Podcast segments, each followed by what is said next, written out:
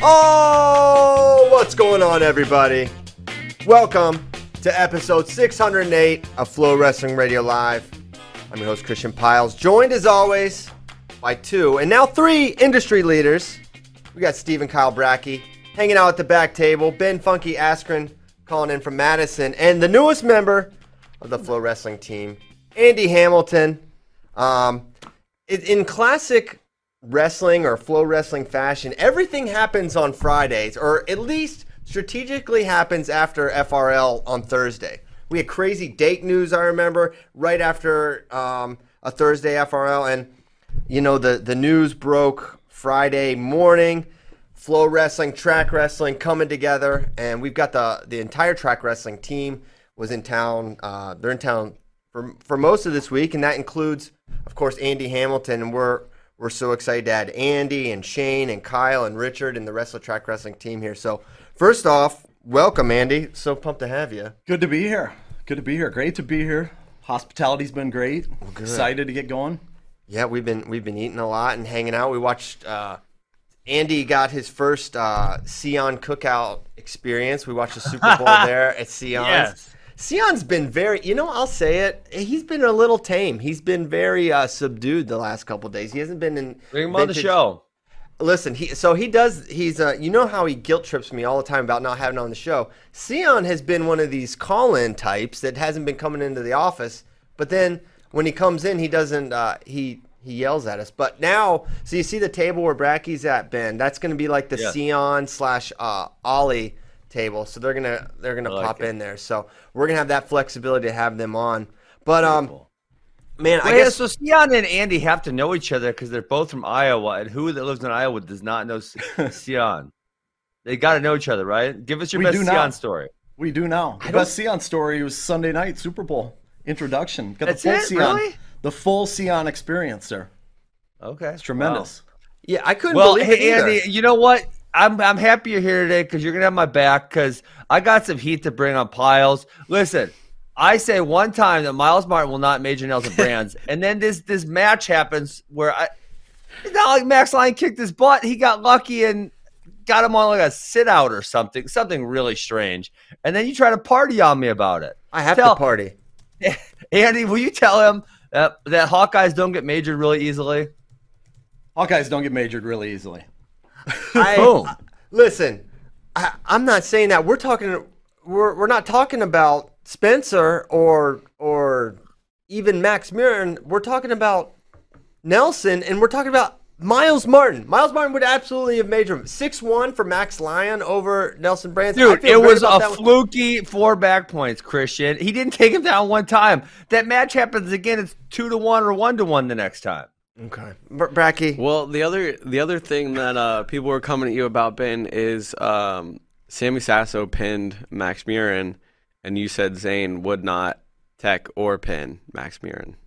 Yeah, well, I you know what? I was actually shocked that that was so um, decisive, and I was shocked that. So I, I, I first read through right the you guys were doing the updates or whatever, and then I, I watched it post facto why did Max Murin shoot into the same cradle two times? I mean, that's Sammy Sasso's best move. And if you're going to try to beat him, you are not going to beat him there. And I, I, can commend someone for their persistence, but I can also condemn them for their stupidity. Wow. And you're not going to beat Sammy Sasso shooting head inside single, for God's sakes. Do something else. Condemnation from Ben Askren. That's a that's a first. Max Murin. Hey, that was a condemned. fair statement. I, I appreciate the persistence, but don't do something that's going to put you in a cradle two times in a row. Jeez Louise. Well, I I mean, Nate doesn't do a Trilla cradle either, so I think we're safe there. okay, so he doesn't do that move. Zane is, is certainly no Sammy Sasso. That's that's that's the Ben take. So I mean, Dude. this this Hawkeye flip. I mean, Andy, do you take some credit for flipping? Ben Askren to the from the Hawkeye wow. hater. He's the biggest Hawkeye homer on this show now. Yeah, he's he's all in. he's all in. How has this happened? I mean, and why? I just try to bring a realistic lens to the table. Nelson Brands, listen, he gave a one dumb set of back points. It was like a sit out, he turned in the wrong way, or I don't even, I don't really know what he was doing there. I'm not sure. Um, I would advise him not to do that move again, whatever he was trying to do there. But he, he got taken down a total of zero times by in, in 14 minutes by Rocky Jordan and Max Lyon. He didn't get taken down. He doesn't get taken down very easily. Okay. But if I'm not mistaken, Ben was born in Iowa. Oh boy, they love bringing that up. Four years. You are and an I, w- Iowan. I, I, I, I mentioned before the show, but 608 Madison area code. Usually we would be having our state tournament in Madison this week, but we're not. We are having a state tournament. It's in three separate locations, none of which being Dane County because Dane County is still locked down. So, uh, Madison, come on, open up, baby. Let us have a state tournament there. So yeah, how are, how are y'all doing that? Where three? When is it? So they're at, it's this weekend. It's at three separate high schools, and the other thing that really sucks is they cut the field in half. So um, there usually there's 16 qualifiers, and there's only eight this year. Not ideal. Yeah, that stinks. Pen- Pennsylvania's doing the same thing. Um, And then they're they're only the one that they, they're getting a lot of heat for right now. Christian is they're only allowing two spectators per qualifier. So there's 112 qualifiers per division. So that means 224 qualifiers, and yet the ba- the basketball gets to have a thousand spectators. So they're catching quite a bit of heat over that one. yeah, yeah, uh, they're a little. Um, well, speaking of, of movement, I guess um, the Olympic trials are getting moved out of Pennsylvania to a, a location TBD, but rumors swirling it's going to be uh, in Texas, which is exciting news for Texans like us, but uh, probably disappointing news for those in the in the hot in the hotbeds of, of wrestling. Yeah. Iowa, Oklahoma, Pennsylvania. I kind of figured it was going to Iowa because Iowa's relatively open. Right in that same time period, they're going to be hosting postseason nationals and something else. Um, you know, so there will be stuff happening in Iowa, and Iowa's kind of been open, and I don't want to say stayed open, but relatively. So I kind of figured it was going to go there, and they've hosted them there before. Why didn't Iowa get the bid? Yeah, I don't know. Uh, Andy, what, where would be some potential venue options for if they were going to have the trials in Iowa again? Yeah, I don't know if Carver Hawkeye would be an option. Uh, certainly, Xtream, uh, the Xtream Center there in, in Coralville, New Arena, where senior nationals were. Um, potentially, Yep. Wells Fargo in Des Moines. NCAA championships were in 20, what, 13? Oh yeah, Those would probably be the primary Yeah. ones. yeah. That's So kind of where I figured it was going to go. Texas actually kind of surprised me. Oh, I mean, unless they're going to do a no spectators type thing. Um, No, that's why they're moving it. Ben, they're moving it because so so they can have spectators and they won't be they won't be able to in state college. Really. That's why they're moving it. Yeah, they sold I guess you guys did fill up Dake Derringer for like one match or two matches. two matches. Yeah, So I will. I think it would be. I, the rumors is Fort Worth. okay, Um, not in that same venue that held senior. I didn't like that venue very much. I don't The think that I don't think that would make sense for for trials because wouldn't- that was it was a good venue for that event because you had multiple A lot of mats. Yep, I forgot you were at that. Um, yeah, I don't think that would make a ton of sense personally, but who knows? Maybe they can reconfigure that and make it more of a intimate experience. But I think they sold like sixteen thousand tickets already for Olympic trials, so they're definitely gonna. Oh, they already got the money in the hand. Oh, they got to give the money back. Oh, that ain't no fun. They are, and they. I have didn't do that for wrestling giving it back. camps. Oh, really? I gave forty thousand dollars in refunds in like three days. It was brutal. Oh my gosh. Ouch. Yeah, so that's uh, a lot of kind of co- unfortunately, you know, we had a good run there where all our news was wrestling related and wrestling results related, but we've got trials are getting moved, certainly that's COVID related, and then Iowa pauses activities for an undetermined amount of time. You know, obviously Tom what did you not hear this? When did this happen? Yesterday night. You should so um Monday night news dump? No, I didn't see this anywhere. no there's no Iowa Penn State this week. Are you kidding me? No, Ben, I can't believe you missed this. All right, we're breaking news to Stop. Ben. You don't know this? Yeah. so t- you know, Tom, Where did I did, did Flo announce it? I didn't see it on Twitter or anything. Iowa announced it. We re- we posted the story. freak. Are you kidding me? No, no jokes. This So, is so dumb. everyone knows Tom had tested positive. Marinelli was out for COVID. Then Kaleb Young, it was announced like Saturday or Sunday, I think that he was out. And then yesterday they announced, hey, we're we're pausing everything. The They wrestling or the athletic department? It's Wrestling. I think it was wrestling only. Yeah. Wrestling. And Dude. yeah, yeah. Okay. Um you know, I can't believe you didn't you you missed How did that. I miss this? I'm not sure. We, Oh we, my We tried our Oh my- darndest. This is so terrible because how many weeks are till Big Tens? Three? I guess they I guess they can be back by then, right? They're gonna be back by then. I think that's what they're doing. I think I don't know. Do you have have you heard anything? I haven't. No. Well, I know I know Mizzou's got the Cowboy Open, and I know a, a handful of guys are not going to that. And you know, I, I think Coach Smith's gonna catch some heat, but then at the same time, like I I thought you always I always try to think about weigh both sides, right? What if he took his full team and like four guys couldn't go to MAC because they got contact traced? Like you would look like an idiot. You literally can't do that. I mean, the the negative is so negative that you can't even take that risk at all. I, I think that's probably where Iowa is. If I had to guess, it's like, man, they were going to win last year, all but it was all but assured. And then this Yeah. year they're they're huge favorites once again. It's like, man, let's just the ultimate caution you can display. I think that's what they're doing. Just let's get to Big Tens and NCAAs. Forget a Penn State duel. Forget another duel. Let's let's win this year So- and ensure it is to the highest degree. Okay, Penn State's on their schedule for this Friday, and then Yep. Northwestern and Wisconsin are on for the following week. So that'd be two weeks from now. Are those canceled? They put they said no. They didn't put any time frame on it, so I have no idea. Yeah. And so the other thing that the Big Ten is interesting about the Big Tens. Remember the contact tracing period is 17 days that they're they're they're forcing people to do, and the Big Tens is less than that from NCAs, where the MAC they moved the MAC up a whole week, right? So the MAC are mo- greater than 17 days away from the NCAA championships. So if someone were to be contact traced at the MAC championships, they would be eligible to compete by the time NCAs come around. That same thing can't be said for the Big Tens, and it kind of makes me think, why is the Big Ten taking that risk? If like, what if one dude in the bracket has it? He wrestled like five of them. Well, you know, you, you realize that um, the the the way they're doing the conference thing, they're saying you can miss conferences and still get into NCAAs, right? So maybe they're Sure, but if someone say were to get sick on Oh, say they wrestle. Saturday, right, and they get sick on Sunday or Monday, and they test positive, right, that would retroactively affect what happened on Saturday and Sunday, and, and then all of those people who they, whom they wrestled would be contacts. Do you, Andy? Do you have any idea how often, uh, like Iowa wrestlers get tested? Is it like an everyday thing? Yeah, I don't know. I'm not sure on the the frequency of it. Um, I don't know. I'm pretty sure it's daily in the Big Ten. Man, Yeah. I know, I know it was like for Michigan, they just get tested constantly, and but I didn't know if it was a Big Ten thing or that was a Michigan thing because I know Michigan's like super cautious about it.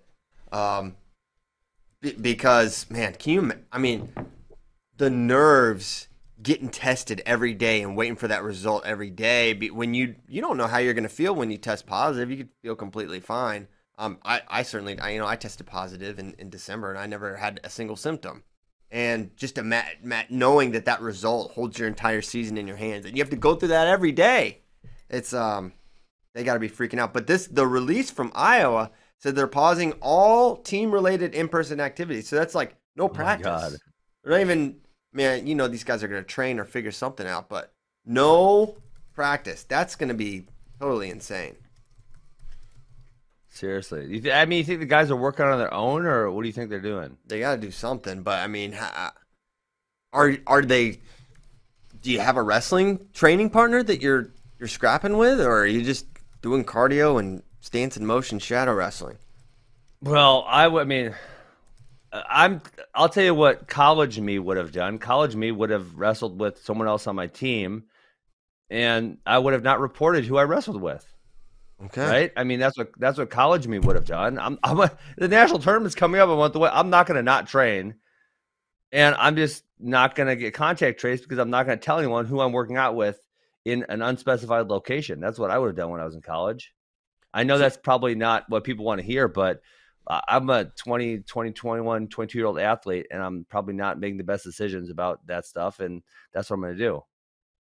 yeah i mean i i could see that and you know what's interesting is we saw penn state their first action back and we know they paused their activities for a while and they didn't you know we were kind of talking that didn't look like they didn't look their best and now is Mhm. that going to get pushed back and onto iowa are they going to deal with the the residual effects of not training? You know, wrestling's a sport where you need to train to be at your at your best, and pausing activities in two weeks. I mean, there's no amount of cardio that can really replicate the that wrestling training. Or the t- the time. I mean, the timing is if you if you're actually not wrestling, the the thing that would be the off and and you know at this level, at, as good as these guys are, the timing, right? The timing is just so important. And if you miss three, four weeks, the timing is going to be off. Yeah. For how long? Uh, how long would it take to come to, to get your timing back? I mean, these Yeah. guys probably not long, right? A week, two weeks, something like that. But I mean, we're, we're kind of in crunch time. I feel like, and so yeah, it's not going to take them a long time to get the timing back, but they, they might not. They might also might not have a long time at all. Yeah, yeah. Hey, so so speaking of of Iowa wrestling, I have kind of a funny story. So Oh. I was um th- over the last couple months, I've I've done a, a sort of a, a purge of my my social media and accounts, and kind of like a lot of unfollowing, a lot of like you know pre- preventing people from following me and stuff like that. And so I was going through and kind of like uh con- you know paring down my list, and I was reminded that when when I started my Twitter, when I got on Twitter in 2009, um, basically to follow to follow Iowa wrestling, the very first person I followed was Andy Hamilton. Wow. Look at that. Ahead of Jordan Burroughs. Ahead of Burroughs. Look, I, I followed Andy Hamilton, then JB. Ah, that's awesome. What's funny, I don't know how Rutgers wrestling is in the top uh, five there before Iowa because I was, I have to assume, so this is 2009. This is like peak fantasy wrestling Christian Pyles uh, that time. So maybe I was trying to get some information on like DJ Russo or Mario Mason or something weird like that. but uh, I, I thought it was funny that like, because you know, if you know any, a little bit about my story and coming up at how I became like obsessed with wrestling, I read a season on the mat, really started following Iowa wrestling really heavily, and if, you know, basically at that time, if you wanted to follow, and to this day, if you want to follow Iowa wrestling, you need to be following what Andy Hamilton's writing. That was you were kind of like the authority and source on on Hawkeye wrestling. So I just, I think it's really cool and funny. Now, twelve years later, we're sitting beside each other and going to be working together. So That is funny. I thought that was funny. I thought it was cool, and uh, you know, I, I just kind of wanted to share that. Take that, JB. Yeah, Jordan, in your face. Yeah, Uh, what? that was Wait, funny. what? Andy, are you the author of a season on the mat, or is it? No, No, I can't take credit for that. I've read it five times probably, but Nolan Zaleski wrote Yep. that. Hmm, got it. Got it. great book. Um, hey, are we gonna talk about this Iowa Ohio State tool? Because it was kind of fun. I, I just caught up with it. Yeah, let's talk about it. Um, where do you want to start, Jay Eierman. Jay Eierman? Okay, go get it. You love. Well, him. it's it's. I mean, it's a. So obviously, these guys. I think they were going back on social media this summer, back and forth, and I think we almost had them in a freestyle match. Which, I mean, I'm I would still be interested to see them in a freestyle match. Yeah. Um, so Jaden gets tech down and take down in a second, and then boldly top goes J- straight Jake Patchell, chooses top, and then decks him within like 30 seconds. I think that is uh, very indicative of how much of a liability bottom position is for Anthony Echemendia Mhm. um, that Jaden was that confident and then and then followed through. And then on top of that, I think he also hurt his ankle on that cradle. If you look for, there's like a split second time when all their weight is on the ankle. Um, and we actually really warn about that when we teach that cradle in at camp and stuff. So I wouldn't be surprised if his ankle's hurting for the next few weeks. Um, yeah. So one, you're you're correct. He's going to be a tremendous liability underneath. Um, Mm-hmm. and you know, Jaden Eierman is going to accentuate all your bottom deficiencies. But I I did think it was it was an interesting like four minutes of neutral wrestling because Echemendia was doing a good job. He would shoot a single and come up with a seatbelt. He had a mm-hmm. couple times he almost had Eierman lifted off the mat, but he couldn't get that takedown. There was a nice slide by like Merkel position where Eierman got the takedown late in the second, and then he almost took him over at the With end with a half. It was pretty brutal looking, and then he took top, and you knew it was Yeah. it was going to be big trouble there. For I don't know how hurt Echemendia is. I felt like I don't know. Seems like he's Dude. sort of hurt at the end of a lot of his matches that he loses. Uh, I can't speak to that, but I could tell you if you watch that clip, and I don't think that we can on the program. no, Um, We we warn about that very specific thing when we're teaching cradles, and all, all of the weight goes on the ankle. You see the ankle flex to the inside. He definitely. I can't speak to how bad it's hurt. He definitely hurt his ankle. I don't know how bad it was. Yeah. For sure, no doubt. Okay, so you already we talked about that. Um, kind of a bummer. 125. We are supposed to be sh- see Schroder versus Spencer, and then we are supposed to be Malik versus Spencer. And I know it's like, okay, what's are we really going to learn anything in those matches? No, but you know, see him wrestle someone else that's maybe, especially Schroder, who's you know Big Ten finalist and someone who started the season ranked number two. But we don't see that match because Spencer doesn't wrestle. Um, the the jokes were actually funny about that one. Uh, Cody Arnold, I think, was the first person I saw. I said, "What do you think about Terry Brand's first move as uh, Iowa coach is, is benching Spencer Lee?" And then Andy theorized. actually. Andy That's theorized that he lost a wrestle off to Aaron Cashman, which you know we're not confirming that, but I can't take credit for that. I think that uh, was somebody else that I'm just relaying. okay, that, he's but- relaying it. Well, he's the first person to it, so you're the originator to me. But yeah, no, we didn't get to see. Spencer versus anyone marquee, and the and the poor dang Kuntz brothers. They get thrown out for Spencer Lee and Austin DeSanto, the first period pin for DeSant uh, for Spencer, and DeSanto smashes him by, by tech. So that was it was a rough start, and Ohio State sort of had an opportunity to make it interesting late, but then uh, when Nelson beat Rocky, and then Chase Singletary, man, I think you've got to because it was interesting going into that '97 match. Warner didn't look great against Panola. He like gassed really badly, and it's like you know Chase Singletary's kind of a guy. We'll see how he looks, and he just did not look. I I watched that match. I'm like they cannot go with him. They have to go with Hoffman.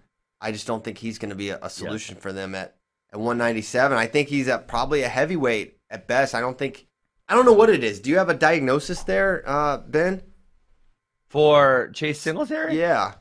he, he he just needs to get better at wrestling. Okay. Wow.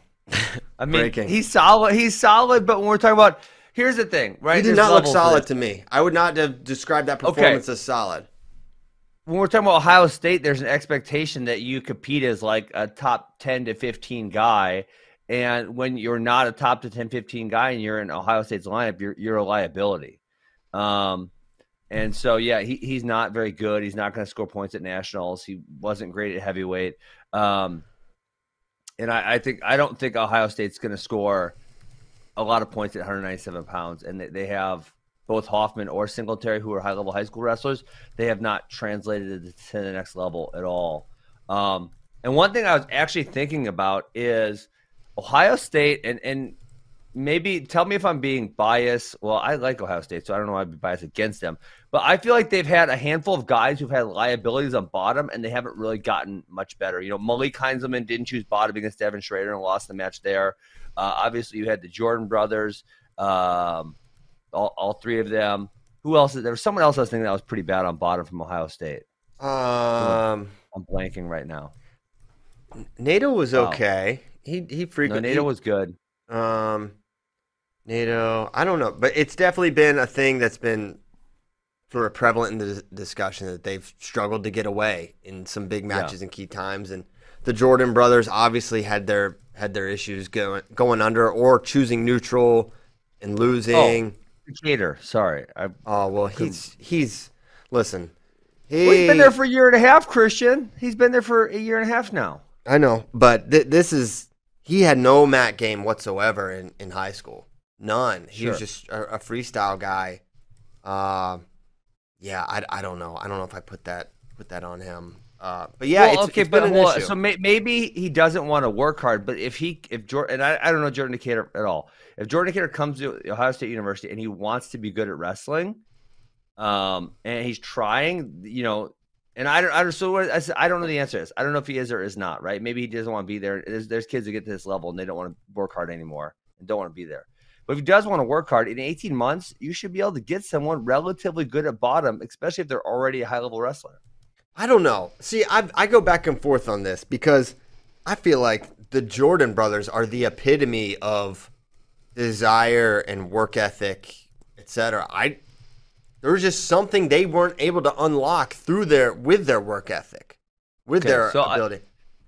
But this is okay. So this is what I, I I have no idea what Ohio State is practicing every day. But this is the thing where it's like, uh, this is where I go off on some college wrestling coaches because it's like, okay, well, Christian, if I told you to run ten miles a day, are you are you working hard? And the answer is obviously. Mm-hmm. But are you getting any better at wrestling? And the answer is well, obviously not. You're really not getting any better at wrestling. And so um, you could wrestle neutral all day long. That's not going to help you on bottom. And right. so if there's there needs to be a high level of focus on bottom position. And I have a really hard time because I've I've seen other college wrestlers, I've seen high school wrestlers. If you really put a huge emphasis, I am going to get away on bottom, or I am going to finish single leg, whatever area that is you know your pain position. If you put a lot of focus on that and you have intent, you're going to get better there.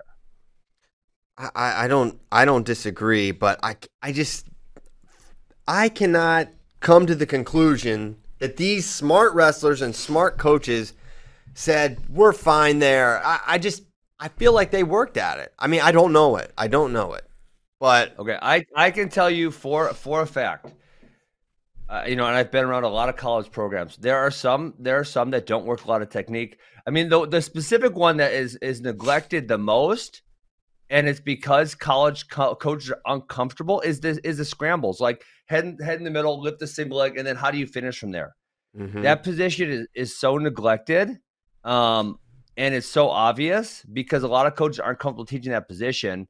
And they would rather just say drill, drill, drill, single leg, single leg, high crotch, high crotch, high crotch. And it's like, yeah, but the guys could already shoot single legs and high crotches. Right. Like, get get better, right? Figure out how to win these positions that you're not winning. Like you're not not winning because you're not in shape enough. You're not not winning because you're not strong enough. You're not winning because you can't get off bottom. You're not winning because you can't finish a single leg when they force you to lift middle. Yeah. Right. So I can tell you for sure. I can't say for sure bottom's been neglected. I could tell you, well, um, no, I can't. Under the previous leadership of the University of Wisconsin, they were awful on bottom. And you can go wide, go back and watch them. And I can tell you that position was not worked a whole bunch under that leadership. I feel like um, Minnesota had a time back when, when they had some really good teams where they were they just had some really good wrestlers that struggled to get away. I feel like Jayson Ness at times had a hard time getting away. Like a really it was like a kind of a theme with their team. They just couldn't get away consistently.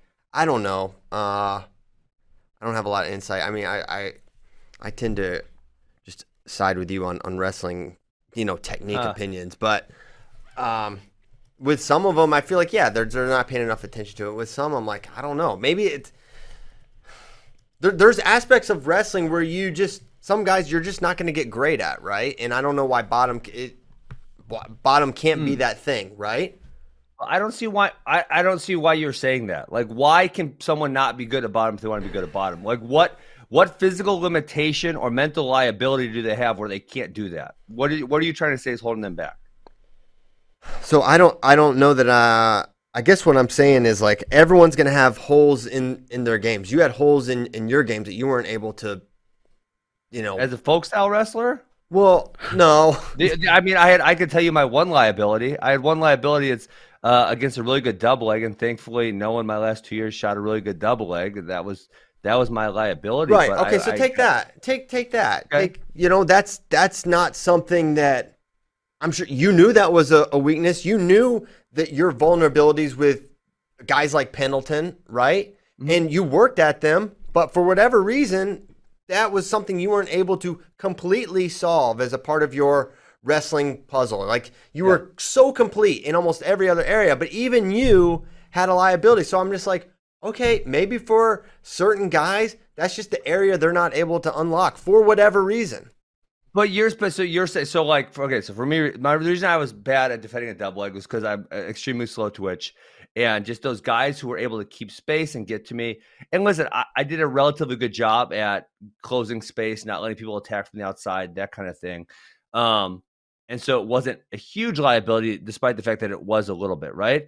But uh, I, and so that was like I cannot get myself to be fast twitch. There's just no way.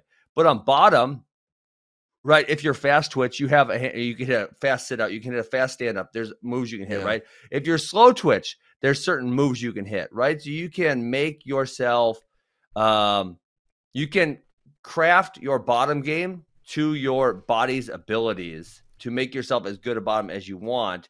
It's just the coach needs to work with the athlete and say, okay, what kind of athlete are you? Now, so and so you could argue, well, if they get there and they're bad on bottom, yes, it will be harder, especially at that level, to get to get good at it because you're wrestling high.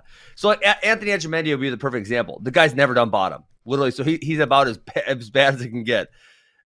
He could get good at bottom if there's enough, you know, if he works at it and works at it and works at it. The problem is a lot of guys hate working at the thing they're bad at.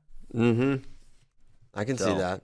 Ben, how much is it mentality versus technique on the bottom? Well, so I, I think I think the mentality is that I'm going to take this thing I'm uncomfortable at and not good at, and I'm just going to work at it. I'm going to work at it and work at it. And like I said, e- even at a high level, people don't like doing things they're bad at. Everyone likes doing things they're already good at, and so they say, especially like off season, right? So say we go, you know, April, May, we go into freestyle, but then June, summer hits, and you have this kind of summer period. I mean, how many of those guys are actually really focused on the bottom position versus like, hey, let's just go in, just wrestle around and work out? Like most of them are just going in and wrestling around and working out.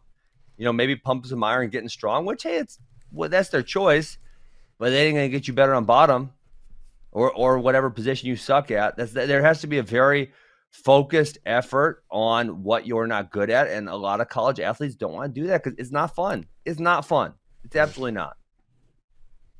Yeah, Uh, and and I- I understand it, and I just feel like with the Jordan brothers in particular, it's like those guys knew how to freaking suffer and work and train, and that was like part of their thing. Like these were really hard working guys. So I, I don't know. There's multiple pieces to the to the puzzle for sure.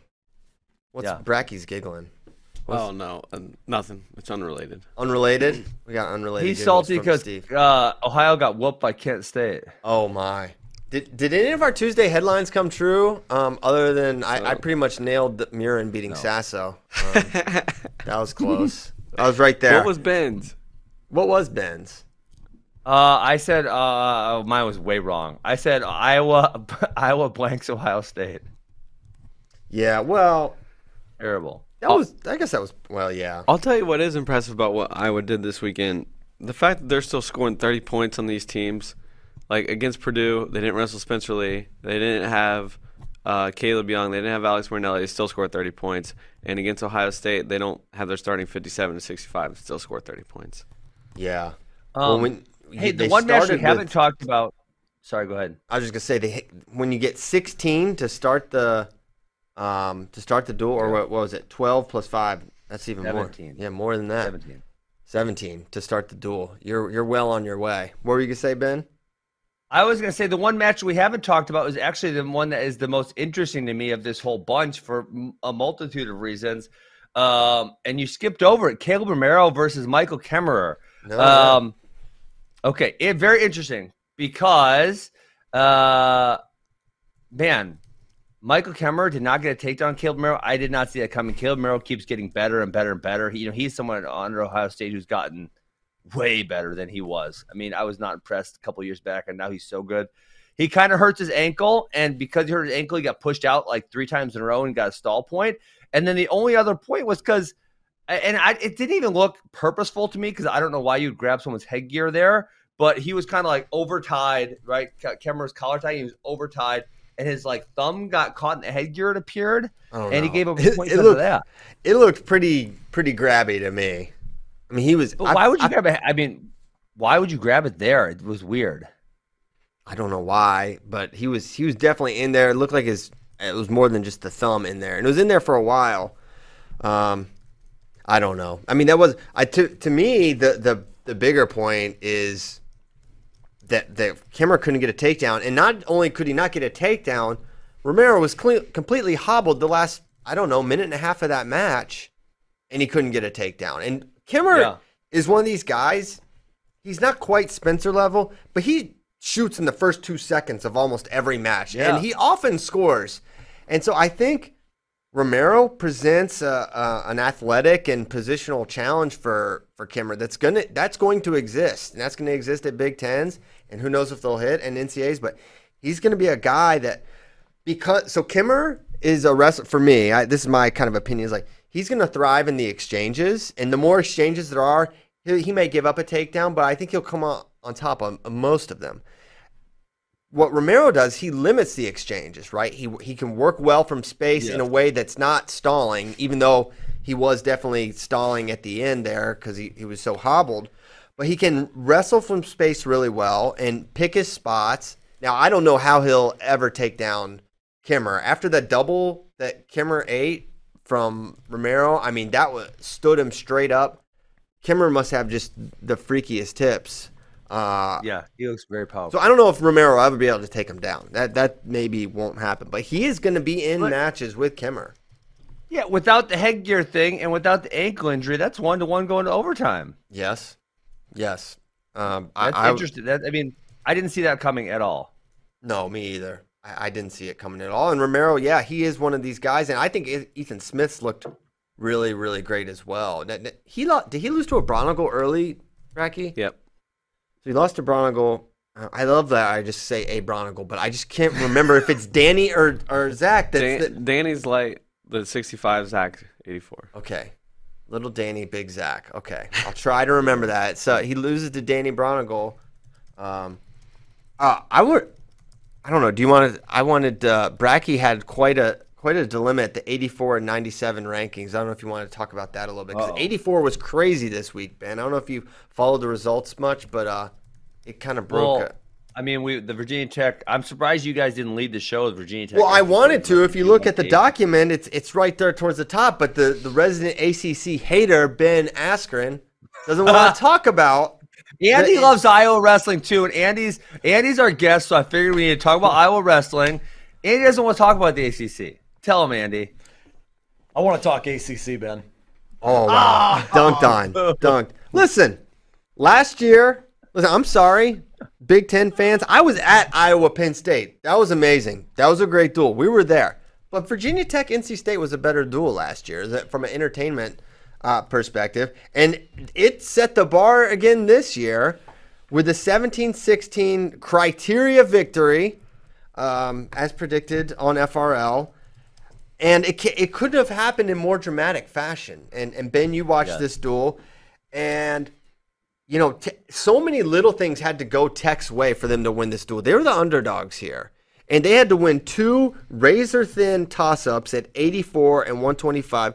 Bolen just just figures out a way to get that riding time just enough, and he and, and Hidlay can't hold him down. I don't know what your thoughts on that match were, Ben. Um, yeah, I mean that was so. What do you win by like a minute and a couple of riding Four time? seconds, It I wasn't, think. wasn't Not much. It wasn't much. Um, yeah, I, that the takedown on the edge was very close at the end. I, you know, I guess I think after watching that again, I know I picked Trent Hidlay. Um, it's gonna be. I feel like it's gonna be like that every single time, and it probably has been to this point, right? Every single match has been like that close. Yes, they've all been like one pointers or Yeah. something. I Yes. think like, um, and man, I don't in the the with the Bolen Hidlay match. Hidlay was so close on that takedown on the edge, and if there had been more mat space, it maybe maybe he gets that finish.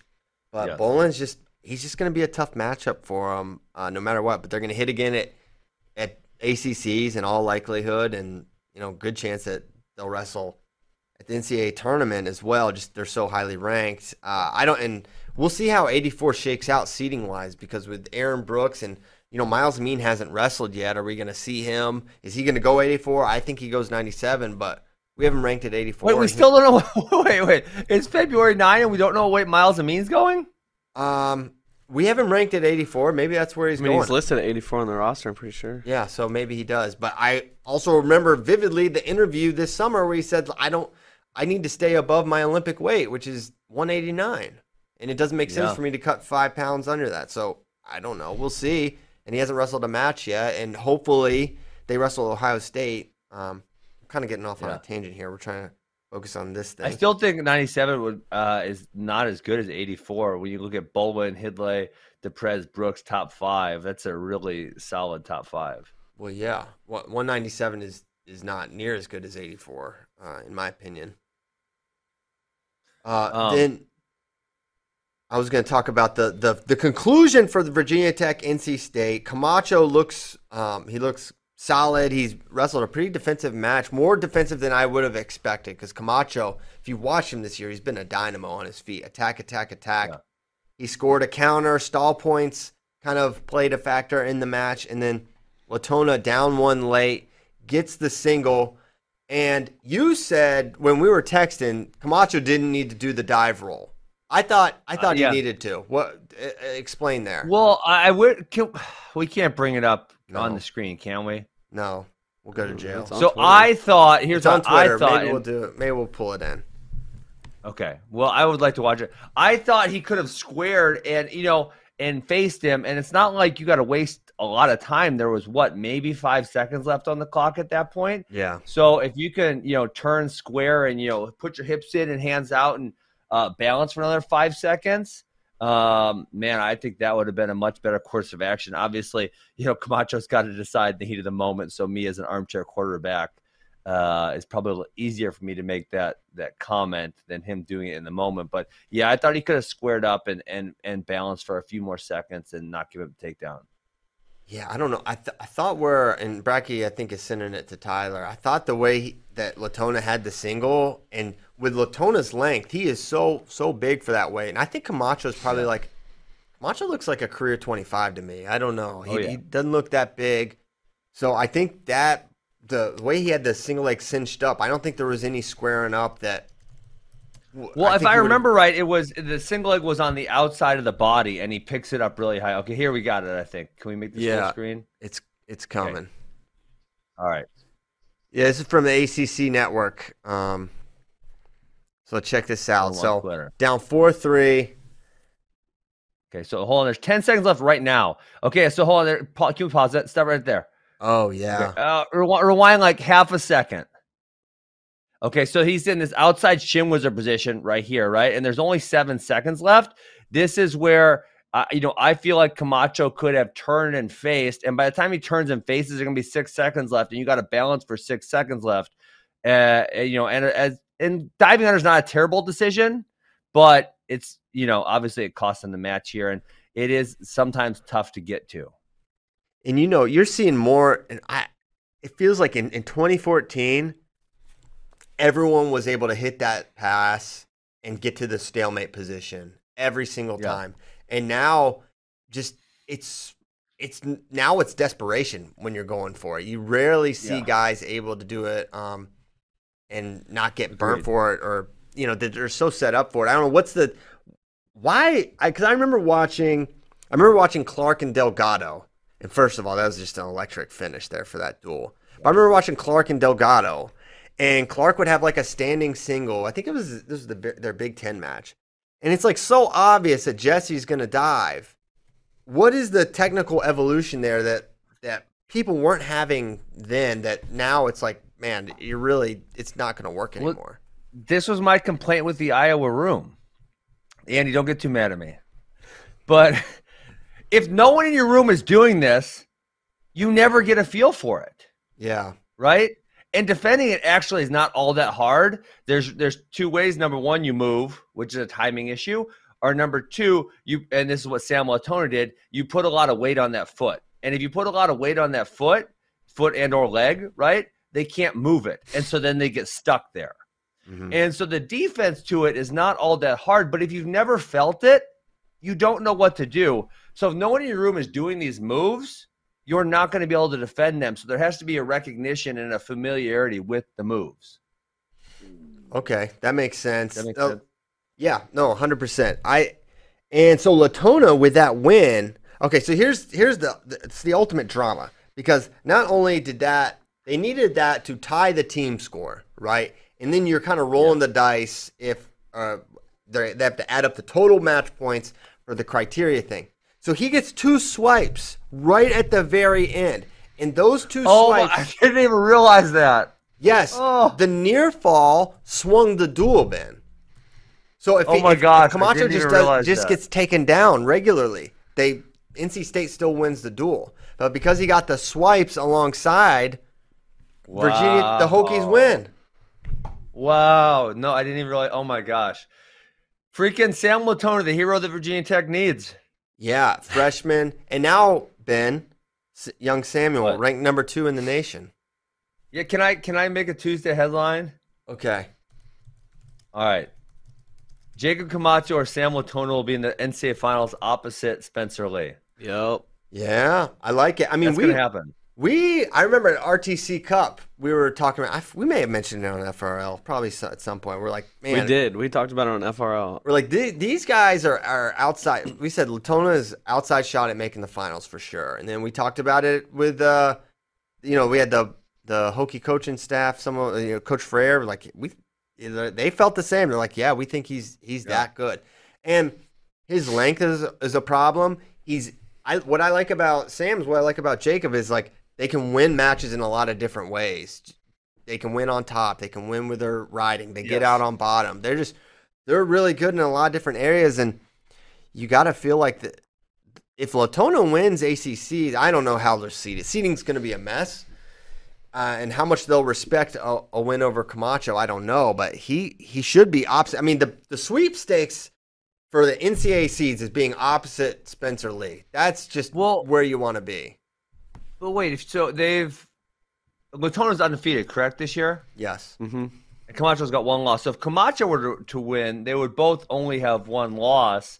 Um, I mean, yeah, it's so hard with this year. So is anyone else going to be undefeated? I mean, no one in the Big Ten besides Spencer will be, obviously. Right. Um, anybody else? Courtney or Hildebrandt? Courtney. Courtney could be undefeated. Hildebrandt could be undefeated. Teske. Oh man, Yeah. Oh, Brody Teske. Yeah, Teske. All those he guys are in undefeated still? different conferences. wow. That's- So actually, whoa. Excuse Wow, me. So Courtney, I don't know who's going to touch him at the Pac-12. I mean, he doesn't have anything coming up, does Nobody. he? Uh, they have something coming up. I'm looking right now. I think they go to Iowa State, and they might hit UNI in that. Okay, Central Michigan Mm, that'd be schedule. interesting. Uh, But then with people sitting on the bench, you never know who's going to wrestle. I mean, look, look at what happened every weekend. I was going to say last weekend, but now every yeah, weekend this year, this someone's Sunday, Arizona State wrestles Northern Iowa and Iowa State. all right, and looking at okay, so Drew Hildebrandt will be undefeated going into MAC in all likelihood. They've got Cleveland State, Edinboro, and Buffalo, so Yeah. he ain't losing. And then at MAC, unless uh, could could Connor Brown? He's already lost to Hildebrandt once. Yeah, he It was would have. close, though, wasn't it? Yeah, I think it was tight. Connor Brown's good. was. Um, we're kind of Connor Brown, Connor Brown guys here on FRL. Um, wh- whatever team he wrestles for, and wherever he wrestles next year, we'll probably cheer for him. It doesn't matter. We like Connor Brown. It's fine. Um, Seven five sudden victory. um, seven five sudden victory. Okay, that's pretty. That's pretty interesting. So, if he can avenge that, that takes one potential undefeated guy. So it seems like Yeah. there's a good chance that that, that Drew Hildebrandt, um, Brandon Courtney seems the most likely to be undefeated. Well, he has Teske this weekend. Okay. Will we see some trickeration? Will anyone maybe uh, a, a strategic holdout here? I don't Well, think I was gonna see gonna that say, from I the was gonna say if you, if there's two other undefeateds, if there's two other undefeateds behind Spencer, Spencer's obvious one. There's two and three. Do you somehow try to lose to go to go down to the sixth seed? So you're not the Honestly. four or five opposite Spencer. It would be preferable, but it's good. It's tough. It's tough to Oh, to rig it To that way because how do you know? How do you know how they're gonna come up with it? I Um, don't know. Yeah, you have no idea. Um, so yeah, that's 25 seating is going to be fascinating. Um, because if you get the four, that's that's a that's a rough uh, Friday evening for you. Mm-hmm. Yeah, but I, I'm really impressed with Latona. He's really strong. Um, someone actually asked a question. I don't know if you put it in the doc. I don't even know if we'll get the questions today. But um, typically, you know, so I always think when I think about how strong Spencer is, I think about who Anthony Robles liked to wrestle because that was, you know, I was the most comparable of getting wrists and then store, scoring a whole bunch of points once they get the wrist. And he always had an easy time with guys who are taller just because the leverage factor. And he always had a tougher time with guys who are like shorter and a little stronger. And so Latona is is long. He does look kind of strong, but I feel like he's gonna have a really tough time. Well, it, kind of everyone does, right? Except maybe Daton and Nick Suriano and Nate Tomasello, keeping Spencer out of the positions that Spencer wants to be in. He's he's not to have any answers for Spencer. I don't think he's got this. I I don't think. I mean, there's no one that really matches up well, but I I don't think I don't think he's the guy. personally. Yeah. Um, Oh, Yeah. they said Robert Finkel said Taylor Lamont is also undefeated. yeah, Bracky. Um, yeah. So he'll be, that'll be going into Big 12s. I mean, I don't know. Bracky and I, Bracky was lamenting, uh, you know, some places have Lamont really high, and last year at 33 he was not great. He needed like Yeah. uh, he need, they need. Remember they created a match. I They- forgot about They this. created a fake match and screwed a kid out of an NCAA tournament berth. What do you mean? They said that at the Big 12s last year there would be no true ninth place matches before the tournament. And then Taylor Lamont goes 0 and 2 and they he doesn't have an automatic bid and I he didn't wrestle like a full season. He was still like 17 and 7 or something like that. He would have gotten a wild card and I think Utah Valley was very nervous about him getting a wild card and wanted to do this true ninth place match. So they completely reversed course and changed the rules that they said they were going to do before the tournament and gave Lamont this true ninth place match so he could qualify for NCAA's. Whoa. Typical Utah Valley calling the shots in the Big 12. It makes no sense, but it happened. Um, It happened. yeah, he's undefeated. He's um, he's six and zero this year. Yeah, but uh, So he would hit Teske. Teske, Mastro, he hasn't hit a lot of the top of the Big 12. So Big 12 will only have one undefeated guy, probably. Looks like Yes. someone will will lose. Maybe they all lose. Maybe maybe Teske loses to Courtney, and then Teske beats Lamont. And Yeah, potential. I don't know who do you think wins that. Who do you think wins, Teske or Courtney? Andy? Intrigued to see. It's a big, big test for Brody. Yeah. Biggest to date, right? I mean, how about what? What were your thoughts? You know, you probably followed Brody throughout his career. Um, just seeing him, what, what he's been able to become at, at UNI. Just th- thoughts on his track. I think it's more in line with what I thought he'd be coming out of high school. I mean, just uh, for whatever reason, didn't work at, at Penn State and um, found a, a home. Got uh, all those Fort Dodge guys with him uh, back hour and a half from home. I think it's a, a really good fit for him with, with Doug and his staff. And in a little bit more of the version of, of Brody Teske I thought we'd see in college. It was it was interesting. I remember during his recruitment, you know, w- watching him, I'm like, okay, I, I like him. I think he's he's a scrapper. It looks like he needs he needs some work. He's gonna be good. But the thing was, Cael and Coach Brands both wanted this guy in the in the worst way. They both were like, this guy is a you know. Obviously, Iowa had Spencer Lee, um, but they're like they'll figure it out with with with Brody and and Cael really liked him. They ultimately got him. So everyone saw all this potential in Brody, and I was like, well, I I don't know that I don't see it, but I don't. It's not jumping off the page for me. It's not jumping off the screen that this guy's going to be this awesome wrestler. And then you know, turns out this is basically his freshman year, and he's really really good, and he's you know going to contend for All American status. So you know they're the they're the pros pros. But that was just an interesting thing because i remember like okay everyone's going to want nick buzakis and everyone's going to want shane van ness and you see it. But with brody you know this is a guy he lost at super 32 his his senior year when a lot of people thought he was going right? yeah i think he i don't even know if he placed if he placed you know he definitely lost a couple times his senior year and that was just surprising to me but now look look what he's become it's it's it's pretty cool um, Yeah, okay so we were talking about Virginia Tech, but we just kind of, in typical FRL We got 125. That, I mean, that was uh, That was the good thing. organic conversation there, Mr. Pyles. Okay, good, good. Glad, glad you thought. Hey, can so. I tell you one thing that I love, and I maybe you guys, I think you guys are gonna agree with me that you love this. Okay. Um, and I don't even know if there's a different rule this year or something that is making this happen, but people are just changing weights all the time. Like Ridge Lovett wrestled up at 149 pounds. Um, Patel was up at 141. And is is there some rule that's making it easier for these guys to switch up and down this year? Because it seems to me it's happening more frequently than I noticed in other years. And I'm thinking maybe obviously because maybe certain guys on teams are contact traced and so they're they're you know shifting lineups around to be effective for duels. I don't think any rules have changed. I mean, Not to my I knowledge. once you, I mean, if Patel wrestles up at 41, if he weighed in at 41, then he's got to. Okay. They follow. They follow the same descent plans. Hmm. So I thought maybe maybe there was some kind of pass given due to the circumstances. Uh, you know, we've seen Shane Griffith bump up. I feel I just feel like it's happening more this year than in traditional years. And maybe it's because some of these guys, like, you know, may- uh, a Ridge Lovett, he doesn't have a starting spot because he's behind Chad Red. So may, whatever, I'll go up another weight class. Um, maybe it's something like that. Yeah. Um. Okay. Yeah. He I- might be I- in starting 149 because he kicked that dude's butt. yeah. You think? What do you think, Bracky? Uh, I mean, I don't know. Uh, I wouldn't put it out as a realm possibility, but I mean, Brock Hardy's still a top 25 guy. Yeah. I, I mean, Ridge Lovett was really good last year, and I wouldn't rule it out, but uh, I would still probably favor Rock Hardy. yeah. It's That'd it's be a good uh, match.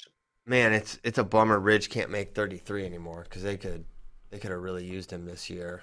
Yeah, they're struggling down there. Yeah. It's tough. Um, the other match in that duel, Nebraska versus Michigan State. So the Big Ten Plus doesn't have you. The duel starts and um, Sajamaling and uh, I don't remember the Michigan. They're wrestling, right? The 33 pound match is happening. You cannot watch um, the 125 match, which was 14 to 13, and I really wanted to watch it. yeah. I, I Foley know and why. Cronin. Um, but Schultz, Schultz Caffey was fun, and I, I guess uh, I really like Caffey. But the big takeaway for me was how are the referees not calling stalling more frequently when people are going out of bounds? I feel like percentage wise, they're doing this number. Like Mhm. I don't want to say every time, but Caffey went out of bounds a lot. a lot, a lot, a lot, a lot. And I think I don't even know he got a stalling point. I think he got one warning, and that was it, right? Because Schultz had, yeah, because Schultz had two takedowns and two escapes, and he had six points, so he didn't get a stalling point. No, it was I. It was strange to me because Caffey comes out, he gets a single leg takedown right, almost immediately, and then Mm-hmm. he didn't like gas. He didn't seem like oh he's exhausted, but he couldn't. He could not control or hold center against Schultz at all, and he was getting moved Yeah. around and going out of bounds a, a ton. I, I mean, it was. I was really kind of feeling for Nebraska there 'cause they have they have not been on the uh, good end of some calls this season, and I thought I thought they should have hit Caffey well earlier than they did. He he ultimately got hit, but I think to your point, I don't think he ever gave up a stall point. And um, yeah, He went out of bounds so many times, Christian. I mean, it had to be close to ten times he went out of bounds. they need a dang step out point uh, or something. It's got to just be more black and white. Be so much simpler. I kind of thought he thought I thought he thought he was maybe doing freestyle because he kept making himself grounded. Did you notice he that? Yes, he did ground himself one time. He was like in short offense. He just he trying to be grounded. I mean, it, it is kind of interesting because like you can't back like when you just, he just kind of dropped right on the edge and like it's hard to Uh-huh. circle circle around. So the thing with with the the edge rule, if you back straight out and you don't circle back in, it's a thing. But if you just drop yourself, you don't technically back all the way out. So it was it was a weird tactic. But Schultz Schultz must have really good pressure that he puts on guys, and he's Oh, his pressure was outstanding in that match. yeah, and I think you know Caffey. And what was interesting, Caffey's like a Greco guy, right? He should be. You feel like in the hand fight Yeah. he'd be okay. He was getting moved around in a lot of different positions, a lot Everywhere. of con- control ties. Uh, it was it was strange. Um, Yeah, that, was that was a fun match. So Cam Caffey's fun because he he is you know he's very creative in his defenses and unique, and we, we saw that on the edge. But yeah, I, I I didn't think he looked all believe- particularly. Yeah, I- the takedown he gave up, he looked. Uh, he wasn't able to present the kind of scrambling problems he presents for, like like he like he gave Abe Assad when they wrestled. yeah yeah, and he, he did that quite a bit. Last, I mean, he won a whole bunch of matches last year against really good guys. Um, which I think we're on the 97. You guys want to talk about the? I and I, I can't believe this stat, but um, Noah Adams was the only first and only number one guy to lose this year. That's kind of insane. It is insane, but when you think about how few matches there are, it's less insane, right? Yeah. How, how few of the best guys are hitting. Well, are, you know, no one at 25 is going to lose. Our number one at 133 has not wrestled, so that makes it easier. Um, Eligible tomorrow. Yep, Daton's going to be back, so that's exciting. 41, Sebastian Rivera. He has not hit. Uh, he would he would have hit Nick Lee, right? They were supposed to duel, but that then that didn't happen. Yep. Uh, so that would have potentially disrupted. Sammy Sasso, he could have lost. That would have been one, but he did not. He's winning. Ryan Deakin, we've hardly seen. How many matches? We have he- not Uh, seen. have we seen him at all? We haven't seen him. So okay, we have two number ones that haven't wrestled. That seems problematic. Seabass, Seabass has got four matches. Mekhi Lewis, uh, the the guys that can beat him are not on his schedule. He's although Yep. Kennedy Monday got darn close. Kimmer, uh, he was close with uh, with Romero. He would have hit Labriola, but they held him out that match. Eighty our number one at eighty four has not wrestled. Um, Oh my gosh. Eric Schultz, okay, he's he's been battle tested. He beat Jacob Warner and Cam Caffey. And then Gable Steveson, he will not lose to anyone on earth probably in the next Anyone. year or so. No. He pinned Luffman in 34 seconds. Yes, he's That was he's- awesome. And then he's he getting did, quite theatrical. I didn't particularly like his dance. I think he should work on his dance moves. But um, I like that, you know, It he wasn't tried to a have a little celebration there. What did he dance? Well, It was like some little move, you know, he's getting down here and pointing at someone. And listen, what do you want to call it, Breck? I was not dance. It was uh, it was uh, it was theatrics. Yeah, it was dramatic. theatrics. I like the okay. runoff though. I do too. It's I do original, it's too. fun. Yeah, he did the little heel click this time too, off the mat. Uh, yeah, did you see the heel click? I, I did not catch the heel click. I so uh, you know he pins him and then uh, listen. What? I, okay, it's not a dance. Fair enough. I, I mischaracterized it there, but you know he gets down and I don't know who the heck he was pointing at, but he was pointing at somebody and they did a little thing and then boom. Well, he was- ran off. People gave him uh crap last week because he just like ran off the mat against Rutgers and didn't like shake hands, even though You're I don't know if you're shake supposed to or not. yeah, You're not This year, you can so- wrestle him. Just do not. No, So- no, no, no palm to palm contact. So he did like the little pause, and then he was looking to see if Luffman was going to shake his hand, and then he saw Luffman walking away, so he ran off. Yes. Hey, did we talk about um, Gable's technique video last week online? Oh my gosh. No. he, I think he Oh, dropped that yes! after Thursday FRL. Yeah, Gable. Oh, um, so good. you know, I mean, you and Mr. just showed the proper way to do a thigh pry, Christian. I figure Yeah. ever every uh, every Gable comment or discussion is going to be followed up by a little Matt, Mr. Fast Twitch update. Mr. Fast Twitch now ranked. AJ Ferrari beat Jacob Woodley. He's ranked 14th now. So Ben can stop Which- by yelling about that.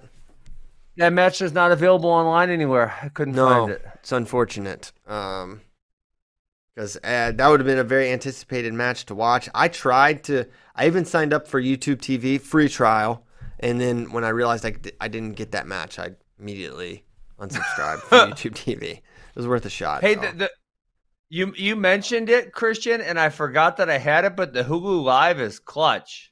yeah, it's good. It has Big Ten Network and ACC Network, ACC. Yep, Yes. both of them. so that was That was been awesome. clutch here in the in the Pyles household for sure. Um, all right, so yeah, we talked about Gable, Mr. Fast Twitch beat Wood. He just you watched the match, Bracky. Yeah, Many people it. did not, Um, yeah. though they wanted to. Uh, it was he got taken on the first period, and that was pretty much it. It was three two. I, I've noticed guys when and Ben, you've talked about it how good he is from his knees. Um, Yeah. a lot of people they walk into him when he's on his knees, and that's what happened with Woodley. He walked in, and AJ did a thing where he kind of like crawls and lunges forward onto a single, and he's really good once he gets on your leg finishing, and he just kind of Yeah. methodically finished. It wasn't like one of his blast doubles run through you. It was a single, work through it, finish. Um, he didn't have any problems getting away from Woodley, who is tough on top. hmm Um, so yeah, I mean, he's as advertised. It looks like, and I think West Virginia is sending starters to this Cowboy Challenge. Ooh. Woo! So let's do it. Could see him Noah Adams this weekend. Dude, how fire would it have been if Noah was still number one and then Mr. Fast Twitch would have his shot at the number one guy? And I think, honestly, uh, we were talking about this on, on the ride over to Sion Super Bowl party. Like, who are the guys that could give AJ the the problems? Because neutral, I think he's as good as anyone on their feet. But we we were talking about Tanner Sloan as a potential guy that could really challenge. AJ from the top position, and Noah's pretty good on top too. Yeah, I Mhm. I think I I really think Noah can match him on his feet too. He's He's he's, big and strong. He's super athletic. Um, he's not afraid to get in those scrambles and mix it up. Um, so I'd be really interested to see that matchup. One one ninety seven, the Big Twelve is a ton of fun. You took the words out of my mouth. Right well- Sorry. um, but yeah, I mean Tanner Sloan is is murking everybody right now. Now, he hasn't wrestled the best competition, but he's still ending I think every match except for one has been early termination. Um, Woodley, He's had 12 matches. What's that? He's got 12 ma- two, He's got two decisions in 12 matches. Woodley and Coleman. Okay. Who's gonna? Do you have any Damn insight good. on what Iowa State's doing for their lineup? Who's gonna be their ninety-seven? Is it gonna be Yonger or or uh, Coleman? I don't know. Really intrigued to see that one. Yeah, I'm not. I'm, I'm kind of curious, but yeah, big the Big Twelve. Adam Sloan, Woodley, Buchanan, Sealy, Wait, so- AJ Ferrari, all top 20 guys. So the top six, all top 20. Are we gonna talk about this Buchanan uh, uh, Adams match because you guys had What are it talking on about? flow and it was fire. What happened? Why haven't we talked about it yet, Bracky? Why the do you guy think- got whooped. How about that? What? He didn't get whooped. Are you kidding me? He didn't get whooped. He didn't get whooped. Uh, so Buchanan, Wisconsin native, go Wisconsin. Um, man, it was a fun match. It was back and forth. Buchanan has some really good offense. Um, Noah Adams does obviously also. And the thing I was going to bring up, I was not on this trip, and now this is 20 years ago, but um, the Missouri guys that are older than me, the year before I got there, they went to Wyoming, and all of them, every one of them bitched and complained about how bad the altitude was uh, in Wyoming. So I, I'm going to ask you: Do you think the altitude affected Noah Adams? I, I texted because Bray was on the call, and he is the one that really opened our eyes to this a few years ago when Oklahoma State went out there and they had that awesome duel with Dean Heil and Bryce Meredith. but Mm, they, yeah. they split Yep. five to five, I believe. Oklahoma State just had a number of bonus point wins to win the duel. But you Yeah. could tell all of these amazing Oklahoma State wrestlers were really feeling it. And Noah is not a guy that gasses. That's No. that's not in his repertoire. That's Yeah. not something he's he's done at any point in his career. And he was exhausted at the end of that match. So I'm I'm Yeah. doing uh, some research here, Ben. Now, Noah Adams is from Coal City, West Virginia. Elevation two thousand six hundred and twelve. So that's not terrible. But Laramie, Sure, but it's not what what Laramie's seven thousand. I mean, it's high. It's the the hilarious story is that oh my god, everyone gassed in everyone gassed in the Mizzou duel versus Wyoming. So this is the year before I get there. So let's see. This is two thousand, the winter of two thousand two. Everyone gassed, and Coach Smith was so pissed that he wanted them to all work out the next day, but they didn't have act. It was like you know snowing outside. And there was nothing outside, so he made them do a pool workout. And like three guys on the team, Dante Stone, Tyron Woodley, they weren't good swimmers. They all joke like they were drowning. Ah. Man. Ah, it's so funny. Yeah, Oh, elevation's man. no joke. Well. I would like to. It would be just kind of funny. It would probably be disastrous. But like, what if they had an NCAA's at elevation? Like, have it at like even a Denver, Denver. or something. That would be Have- ter- that would be a huge effect on on the outcome for It sure. would be kind of. I'm kind of here for it. I'm here for like you know every couple of years, you know, you throw in a Madison Square Garden or you have it in a football stadium. Let's have an elevation in NCAA's and You'd have all the teams training with those masks on Yeah. all season long. Was it elevation mask or whatever? uh huh. I would love to see it. Can you imagine the meltdowns you would see? Be- Epic Oh, it'd third be periods. awesome. Oh, the third period. It's like no lead would be safe. It would be. I honestly think it would be kind of a cool thing. It's it's all fair. Well, they you do know- the Dave Schultz there in Colorado Springs um, almost every single year, and that that's above that's above Denver. I want to say that's like six sixty eight hundred or something. And I wrestled there a couple times, and yes, I, I got to gas out a couple foreigners very very badly because we were at elevation That's six thousand feet. six thousand. It's pretty high. Yeah, that's that's up there. I'm, I'm here for I'm here for the elevation NCAA's. That would be Okay, but so I, I do think I would lean towards elevation affected Noah Adams, but I think Noah Adams for, versus Stephen Buchanan is, is a fun match almost every single time because, like I said, they both have fairly dynamic offense. Um, they both, I don't, uh, in my opinion, not super great defensively, and they're they're not afraid to, to mix it up. So that one's going to be good. We're going to see it again. You know, well, like you said, 97 in the Big Tens is a blast because you have Sloan and a bunch of other guys that are going to mix it up in there with them. Yeah, they, I mean, to your point, Ben, they had two good matches last year. It was nine eight in the duel, seven four at Big Twelves. Um, Oh yeah, and uh, you know there was there was a point in the first period because Noah came out right away takedown, and then he got at um, Buchanan up in the air with the double again, and it looked like he was gonna Yes. finish, and almost looked like he was scared he had too much momentum and was like gonna go over the top with too him, much elevation. and he tried to like he I don't know he try, he didn't try to finish like as hard with it, and it allowed Buchanan to kind of get his hips back under and avoid the takedown. And I wonder how much that changes the match if it's four one late in the first period. Other than I think it finished two one going into the second, but the other one, I'm I th- I'm blanking on whose favorite. I'm blanking on this, but the reversal when someone almost catches someone on their back, like I wouldn't have been surprised if that was two swipes. If they didn't give two swipes, it was but close I for wouldn't have sure. been shocked. Yeah. you thought it was? I don't know. I haven't got back since I watched it live. Uh, live, Yeah. He's not revisiting that. live. I probably didn't think it was. Um, Okay, but uh, it was very pre- it was precarious for a second. I can't Yes, remember which way it it, was. went, but they did not give backs. they did not. Then Cordell Norfleet beats Buchanan. Buchanan would have been like a top five guy if he had uh, taken out Cordell. But now Cordell, where's he sit? Like fourth bracky? Yeah, that's what I'm pulling up right now. Yeah, it, it it created just a huge mess at 197 because I think it would have been I don't know more clear cut if Buchanan just beat Norfleet, and then he's like Third. three, and then Adams is probably four. Um, but because Yeah. Buchanan loses to Norfleet, that pushes Adams down farther. Um, and Norfleet goes from nine to three. Uh, Trumbull and Bonaccorsi, Bonaccorsi beat the number two guy in the country, and Trumbull beat the guy beat the number two guy in the country. Um, unfortunately, Trumbull wasn't in the lineup yet when NC State wrestled Virginia, and um, we didn't we didn't punish Jay Aiello as much as we should have um, when he lost to Bonaccorsi at the time. So we made that correction, and he slides behind Adams, who was ranked ahead of him uh, going into the Um, season. Yeah, th- This weight class of any, I feel like there's guys who are relatively low in the rankings who could make a big difference in March. So uh, the and the three that I see the most, Rocky Elam's all the way down Mhm. at 22, Ferrari at 14, and Sloan at 12. Like, if you told me all three of those guys finished top six, I'm not really all that surprised. Like, I think those guys can make some gigantic movements upwards. I mean, if you tell me it's Sloan and Ferrari in the finals, are you really that shocked?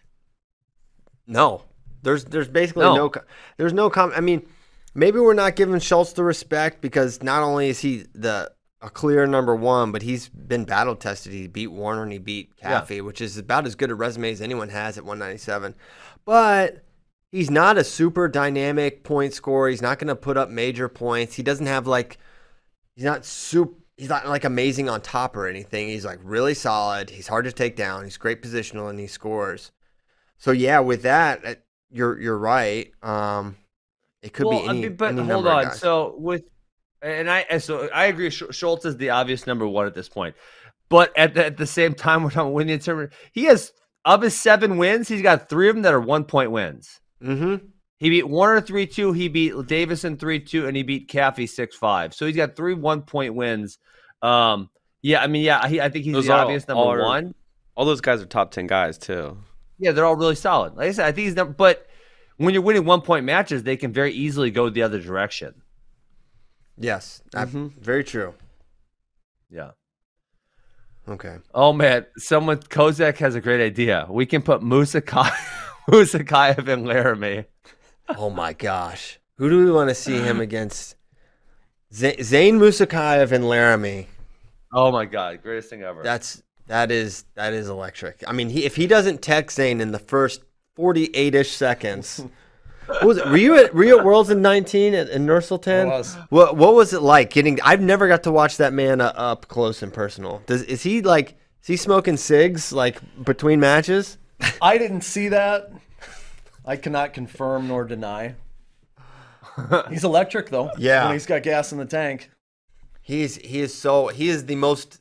Is he the most stereotypical fast twitch wrestler of all time? Like fast twitch, gotta be. electric, but just cannot hold up. I mean, so he's got to also not train. Like, there's no way he can be that fast twitch that you gas in 45 seconds. I mean, he is like he is lightning, but I've I've literally never ever seen anyone in my whole life gas as fast as he does. It, it is quite impressive. And he is, you know, um, Shane Sparks. is I mean, to the body point, Christian, language the guy. Yanni he has the worst body language in wrestling too. You can you He- can tell couldn't everything he's feeling. Yes, he he does no effort to camouflage his his uh, cardiovascular distress. He just looks on, on the as soon as he's feeling it, you can tell he's feeling it. And he's taking. I love all the re- ways he's able to take injury time. What do you think about UWW? You can take unlimited injury time at any point in time ever. It's something. Yeah, yeah. It's, I don't know why that's not abused. I really don't know why that's not abused more. There was one match that an athlete wa- I had was in um, a couple years back. It was at UWW, and the other guy, the other guy was cramping. I didn't. I don't think he was faking. I, I think it was real. But I'm like, well, how much longer does he get? And they're like, as long as he wants.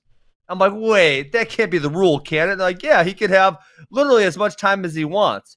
And so, like Musakayev, why doesn't he just call like do two minutes, calls like a seven minute break, does two more minutes, seven minute break, and then does the last two minutes? I mean, it's well within his rights. Those are the rules. He can do that. Why doesn't he do it?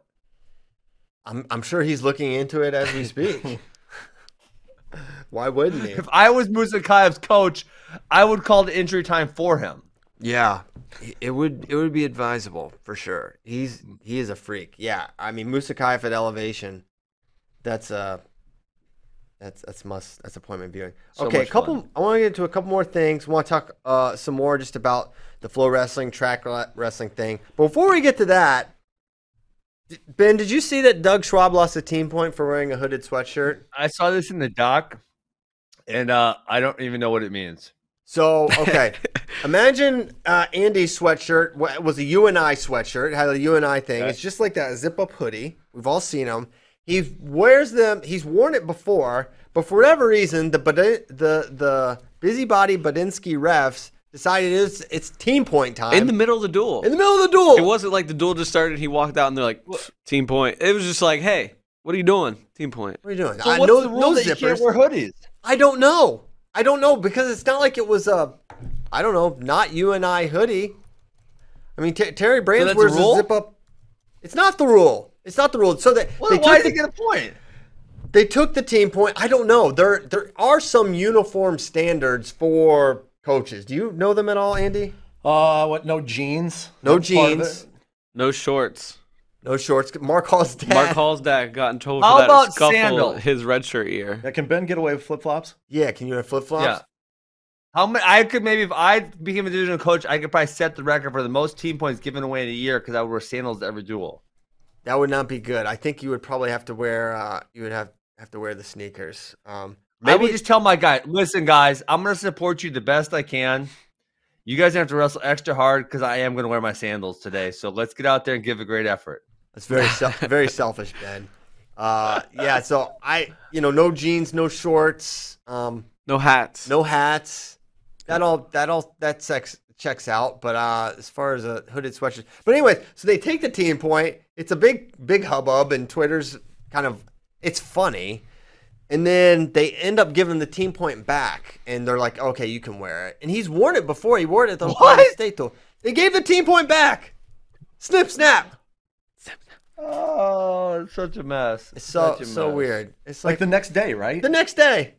They're like, yeah, you're right. Retroactively gave Oh, the wait, the point next back. day they gave it back to him, not during the duel. No, during the duel, or no, after oh, okay, after the duel, right? The next day, they they're like, oh yeah, we I guess we can't do that. It's like why Wow. why is it why are you going into the match just thinking so about bad. that? You're just looking So for bad. ways to insert yourself into. I mean, I mean, it's bad enough when they take the points for the headgear toss or a celebration on the bench, but when we're when we're talking about hoodies, determine. I mean, you just saw what a team point can do. It would have if a, if Pat Pop was wearing a hooded sweatshirt or or Tony Robie, then then NC State wins. That's what we're talking about. That's what's determining matches. It's just Talking about practice. talking about practice. talking about sweatshirts. Uh, any anyway, um, kind of kind of a kind of a silly thing, but also, you know, these are, duels are important, and that they're all we have right now. And you know, we kind of look silly when we're when that's a when the scoring mechanism is shirts. That's that's not ideal. Agreed. So, um, you know, uh, I, I don't know what else. I, I feel unprepared in, in a way to talk about the the details of of you know this track wrestling, flow wrestling merger because you know a lot of the questions you know I can't really answer a lot of them right now, but I think high level and what makes me excited is you know you have two eh, you know bar none the, the biggest wrestling websites in the world coming together to work together and you know Andy and I've been discussing this but I feel like the, the wrestling fans are going to be the ultimate beneficiaries of, of this agreement of uh, us combining powers. But with the um when you when you consider the the two behemoths coming together there is a there is going to be an element of of figuring out what it's going to exactly look like. I, I can say that you know Andy Kyle are going to be joining our our content team right? So um, if you like reading Andy's stuff, you're gonna be able to read it on Flow Wrestling, and everyone knows his coverage of Iowa wrestling, the state of Iowa wrestling, and just general coverage of wrestling is is uh, you know the gold standard for for the sport. Kyle is a wrestling historian. He is you know he worked at. Talk a little bit about Kyle Klingman because I think I feel like you know everyone knows Andy, everyone knows Shane pretty pretty well, but talk a little bit about about Kyle and, and what he brings to the team. Just an awesome, awesome guy. Uh, probably the leading historian in the sport. Um, encyclopedia of knowledge. Now, you remember the Gilman quote down in uh, Raleigh, "We're workhorses, not show ponies." yeah, Let's keep that in perspective. That's Kyle Klingman. He's a workhorse, not a show pony. loves to tell the stories of the sport. Uh, just loves it at every level too. I mean, he he uh, big big fan of women's wrestling, small college wrestling. You put him on anything, he's going to do a terrific job, and uh, really uh, fun, engaging personality too. Yeah, um, I've, I've got got to know him a little bit through this process. I didn't know him well at all, and uh, yeah, seems seems like an awesome guy and very hardworking. And that's something that's something. Getting to know the track team, it's it's uh, that's a common thread. It's a it's you can tell it's a bunch of people that love wrestling and and love to work and are not afraid to um, put in the long days that you know covering the sport and loving the sport really requires. Um, but I don't, I don't know, Andy, if you have any any, any thoughts or, or thing to share. Or, um, we're we're really excited that you're here. Yeah, it's awesome to be here. Hospitality's been great. I mean, I think when you know we first started getting uh, you know far, started wrapping our heads around it, I think one of the things that that was really exciting for Kyle and I was just the fact you know we've had these projects that seem far off. You know, wanting to get into the documentary space and ideas there, and you know those were going to be probably months, years away, and and suddenly like that that stuff uh, became you know a possibility overnight, and that's really exciting. You guys have done such a tremendous job. Uh, raising the bar, we've tried to be a little bit different, uh, and I think the two uh, entities combining like complement each other really well. Yeah, and that's something that, that I agree I agree with. Well, I feel like where we're weak, you guys are, are, are really strong. And then on the event event management side, um, you guys were first and the kind of the the leaders there, and we you know we have Flow Arena, and I don't know how all that's going to work. And fortunately, we don't have to figure that out, but I know it's going to be a, a solution that is that is helpful for, for wrestling fans. So I think there's good congruency with the with the two teams. It's um, you know something as it when it was discussed, I got I got really really excited, and then as it got closer and closer, um, it was like, man, this is like too good to be true. How is this? What's going to go wrong? How's it not going to happen? Then it gets done, and um, dang Ben Askren, it's kind of kind of broke it. Uh, so every every now and I heard a again, rumor. Yeah, Ben hears a rumor, and you know Ben's just he's just I mean we love him. He's he's an open book, and his whatever's on his mind comes out. So you know, hey, th- we were not on air technically. no, but our our stuff is is crazy, and your mics can be off, but it can still be. It's a whole thing. But anyway, Ben comes on, and he's like, "Hey, I heard a rumor," or he's like, "Are you guys buying track wrestling?" And I was like, "Uh." It's, it's, I was my jaw hit the floor. We didn't confirm it, but if you were tuned into FRL like five minutes before, you heard that. like six so of them. yeah, there, there's and some people were, and we we heard about it, but fortunately, it, it was the secret was mostly kept under wraps until the until it became officially official. So Congrats on the scoop, Ben. Mm-hmm. yeah, good way to go. You're- Your leading I got great sources. What can I say? Yeah, but we did a good job. We kept it a secret really well uh, on the on Yeah. the flow side. Absolutely. We didn't even tell you, Ben.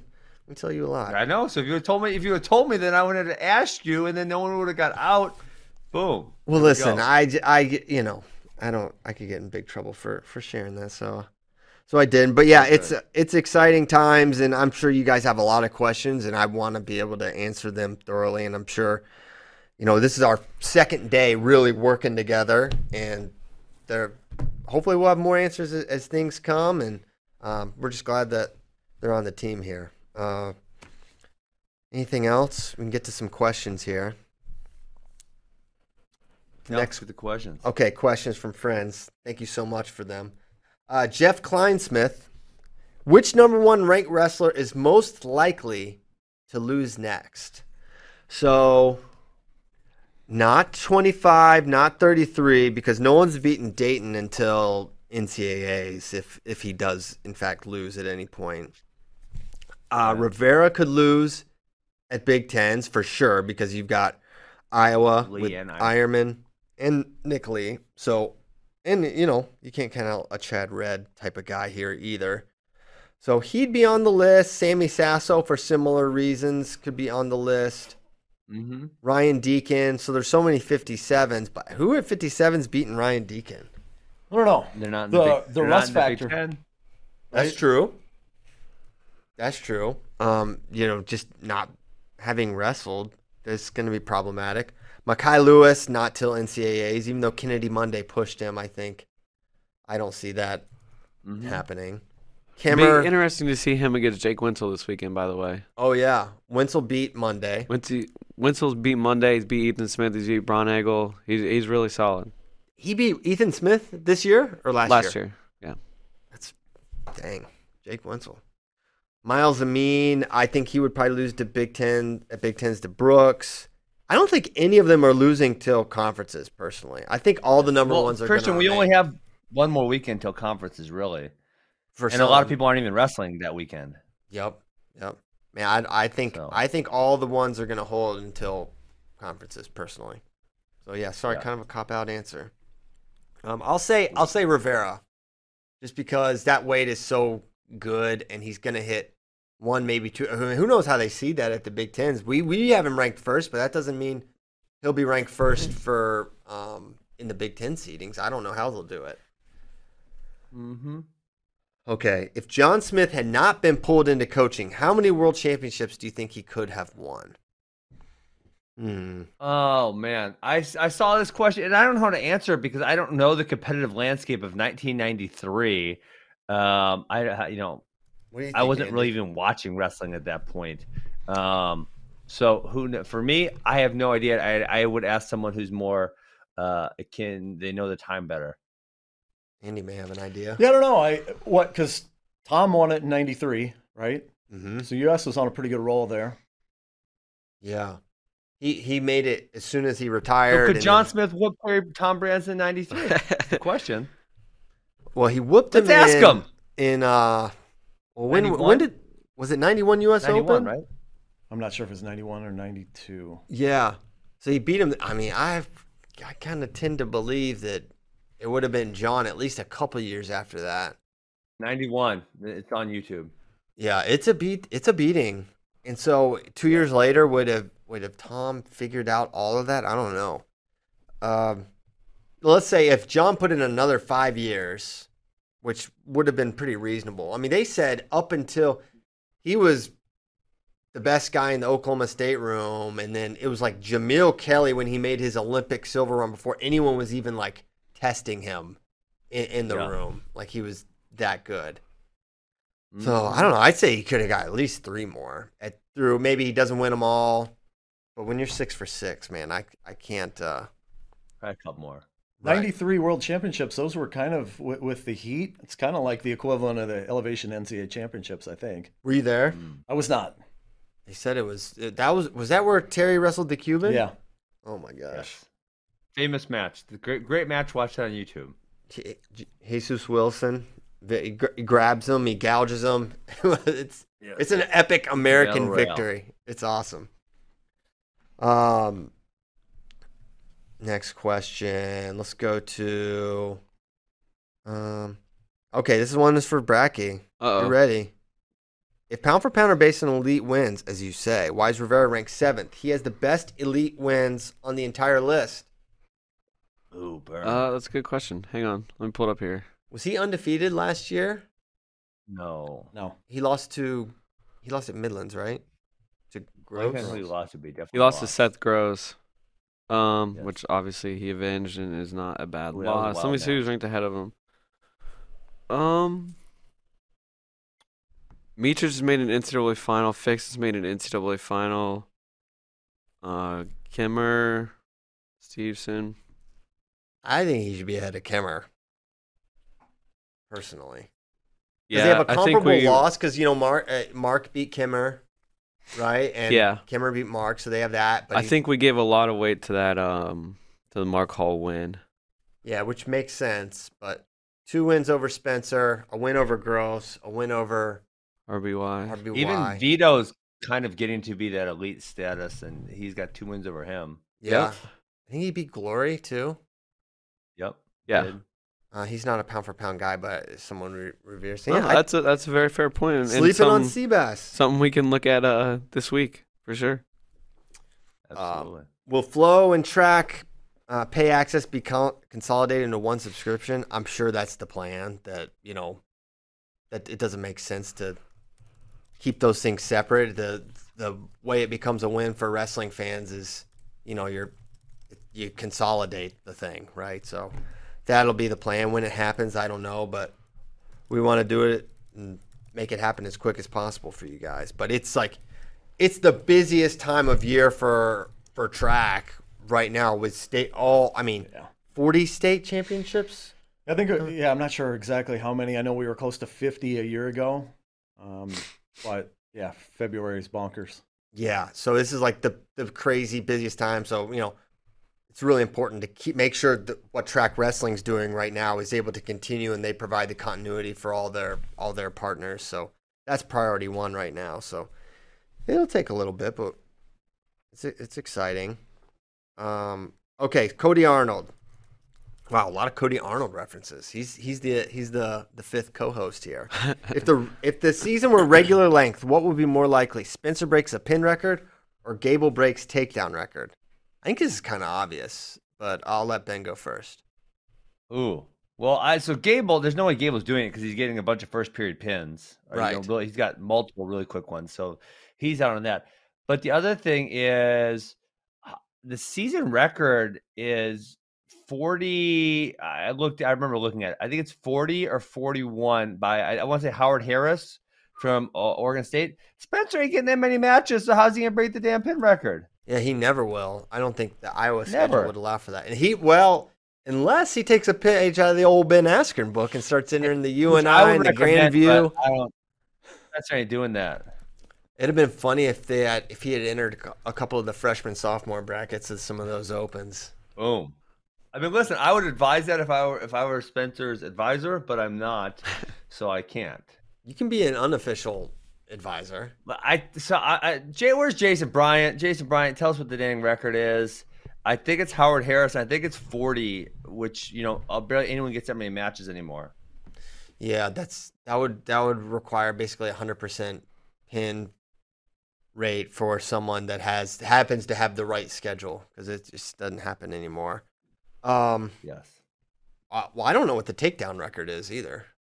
Honestly, I know Ben don't Askren has the. Wisconsin ta- state got- takedown record. Do you still have it? I do. Uh, yeah, no one's beating. Beat, no one's ever beating that. You don't think so? They can't do the. T- so listen, here you got to be able to take the heat. People hated me for it, and I just didn't give a damn what people thought, so I just kept doing it.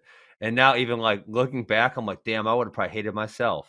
Really? Why? Because you're just you're just Yeah, 30, I mean, literally every single guys? every single match, Christian. I got I wrestled 38 matches and I got 401 takedowns. That's average of like 11 a match. I'm just literally takedown, let up, takedown, let up, takedown, let up, and it's so boring and repetitive.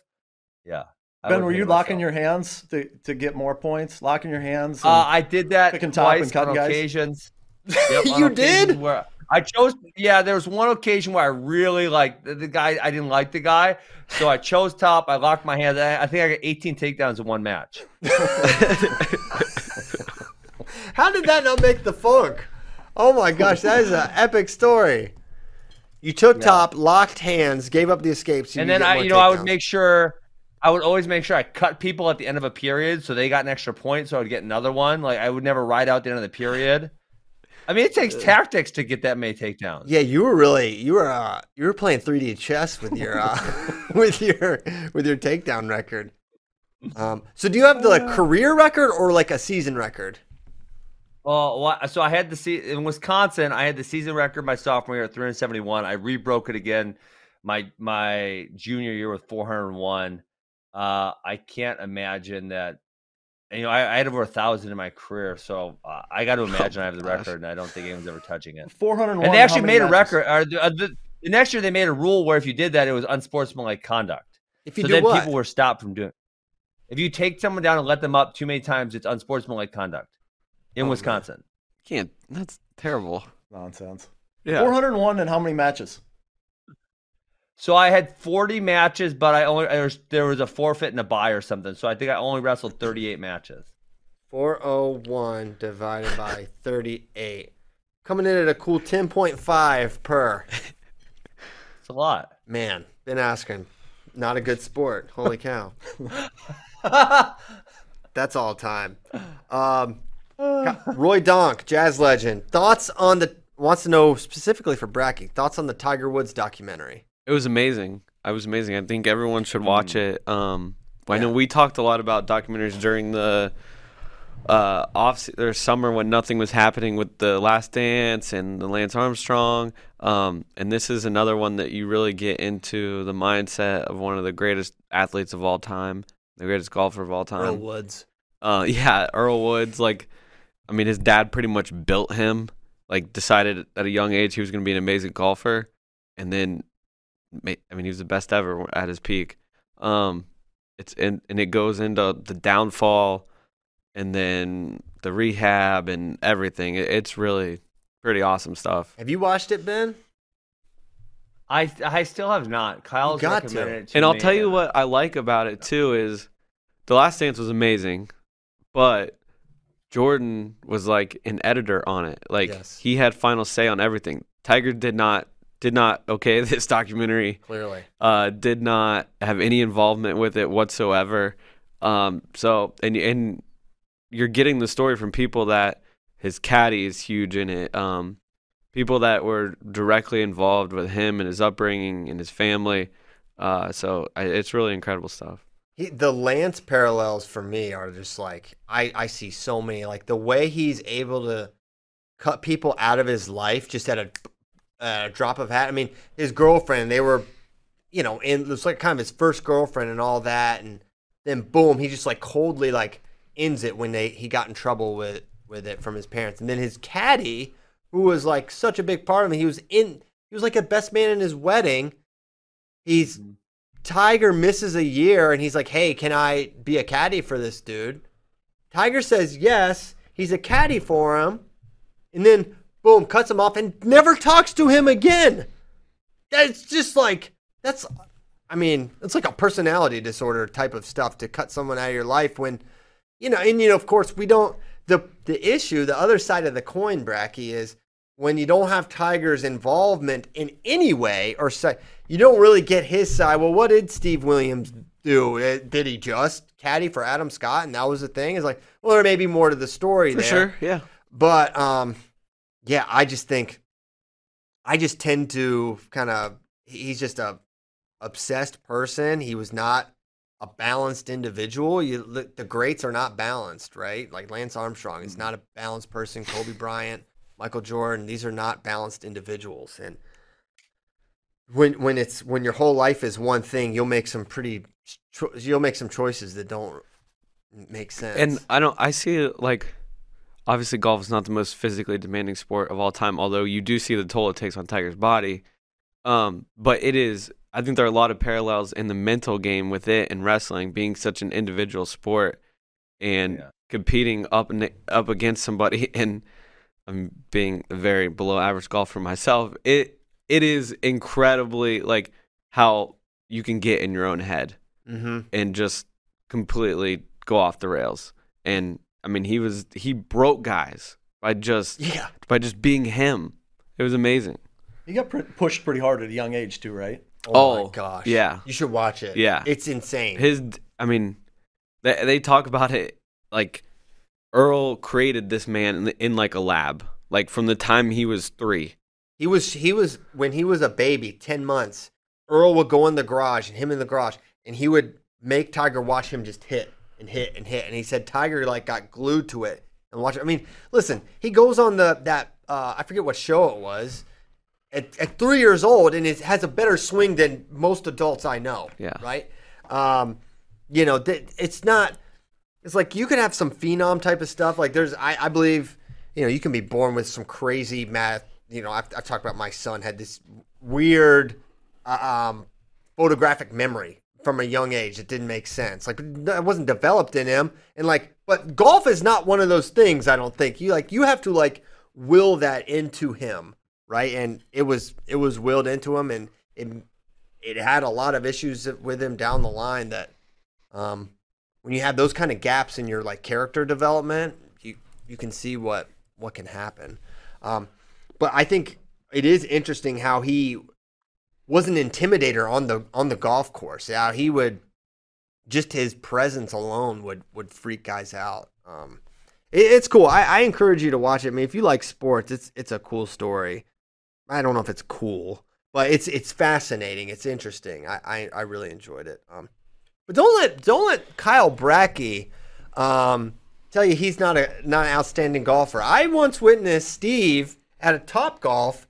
You know, if you ever been to a Top Golf, you got the the, the machine that like sucks up the balls. It's going back and forth. You know, it's like a it's not a golf cart. It's like a, it's a machine that sucks up the balls, right? Bracy said, "I'm going to hit it," and the thing was moving, and he hit the thing on the move with his with his iron. So that was uh that was that was really impressive to me. Yeah, a good short game. He's got a great short game. Um, so don't classic. Speaking speaking of documentaries, if I can, real quick, I know we're Night over. Soccer. Here I know go. we're no, I know we're over. Like I actually It's nine fifty eight. Holy cow! I'm sorry. I gotta go. I have something at ten o'clock. Uh, keep telling your story, and I'm gonna cut out. Bye, Ben. Thank we're you. Uh, we're over like Bye. Chinzo at the scuffle. No. But um, the there's a documentary out now. I think you can watch it on Hulu called "Framing Britney," and it's all about the conservatorship. Let's everybody watch it before Thursday, okay. and we'll talk about that for Thursday Alien Hour. Dang it, I'm gonna be gone. All right. Well, I'll still tune in. Um, that's awesome. Uh, are you familiar with Britney Spears' plight, Andy? I know you're a, A big. bit. I know you're a big Britney fan, but yeah, they got it. So Bracy's been hot on the case for for a while now to free Britney from her conservatorship. So yeah, tune in Thursday. Well, hey, it, I had I really lost. Uh, the, the adage is true. When you're having fun, time flies. It's 9:59. You guys got places to be. So do we. Holy cow! Special thanks to Track Wrestling Game. Andy Hamilton hopping on today. Thank you so much for listening. Thanks, Kyle. Thanks, Ben. Thanks, Tyler, for letting us go into overtime. T- Tyler Brunnett, TB12 method. Thanks so much. We'll be back tomorrow. JD Raider hopping on. Stash, we're keeping that Iowa flair. Hamilton County. Hamilton County, the pride of Jewell, Iowa. He'll be here. Thanks so much for listening. We'll be back tomorrow. Have a good Tuesday. See ya.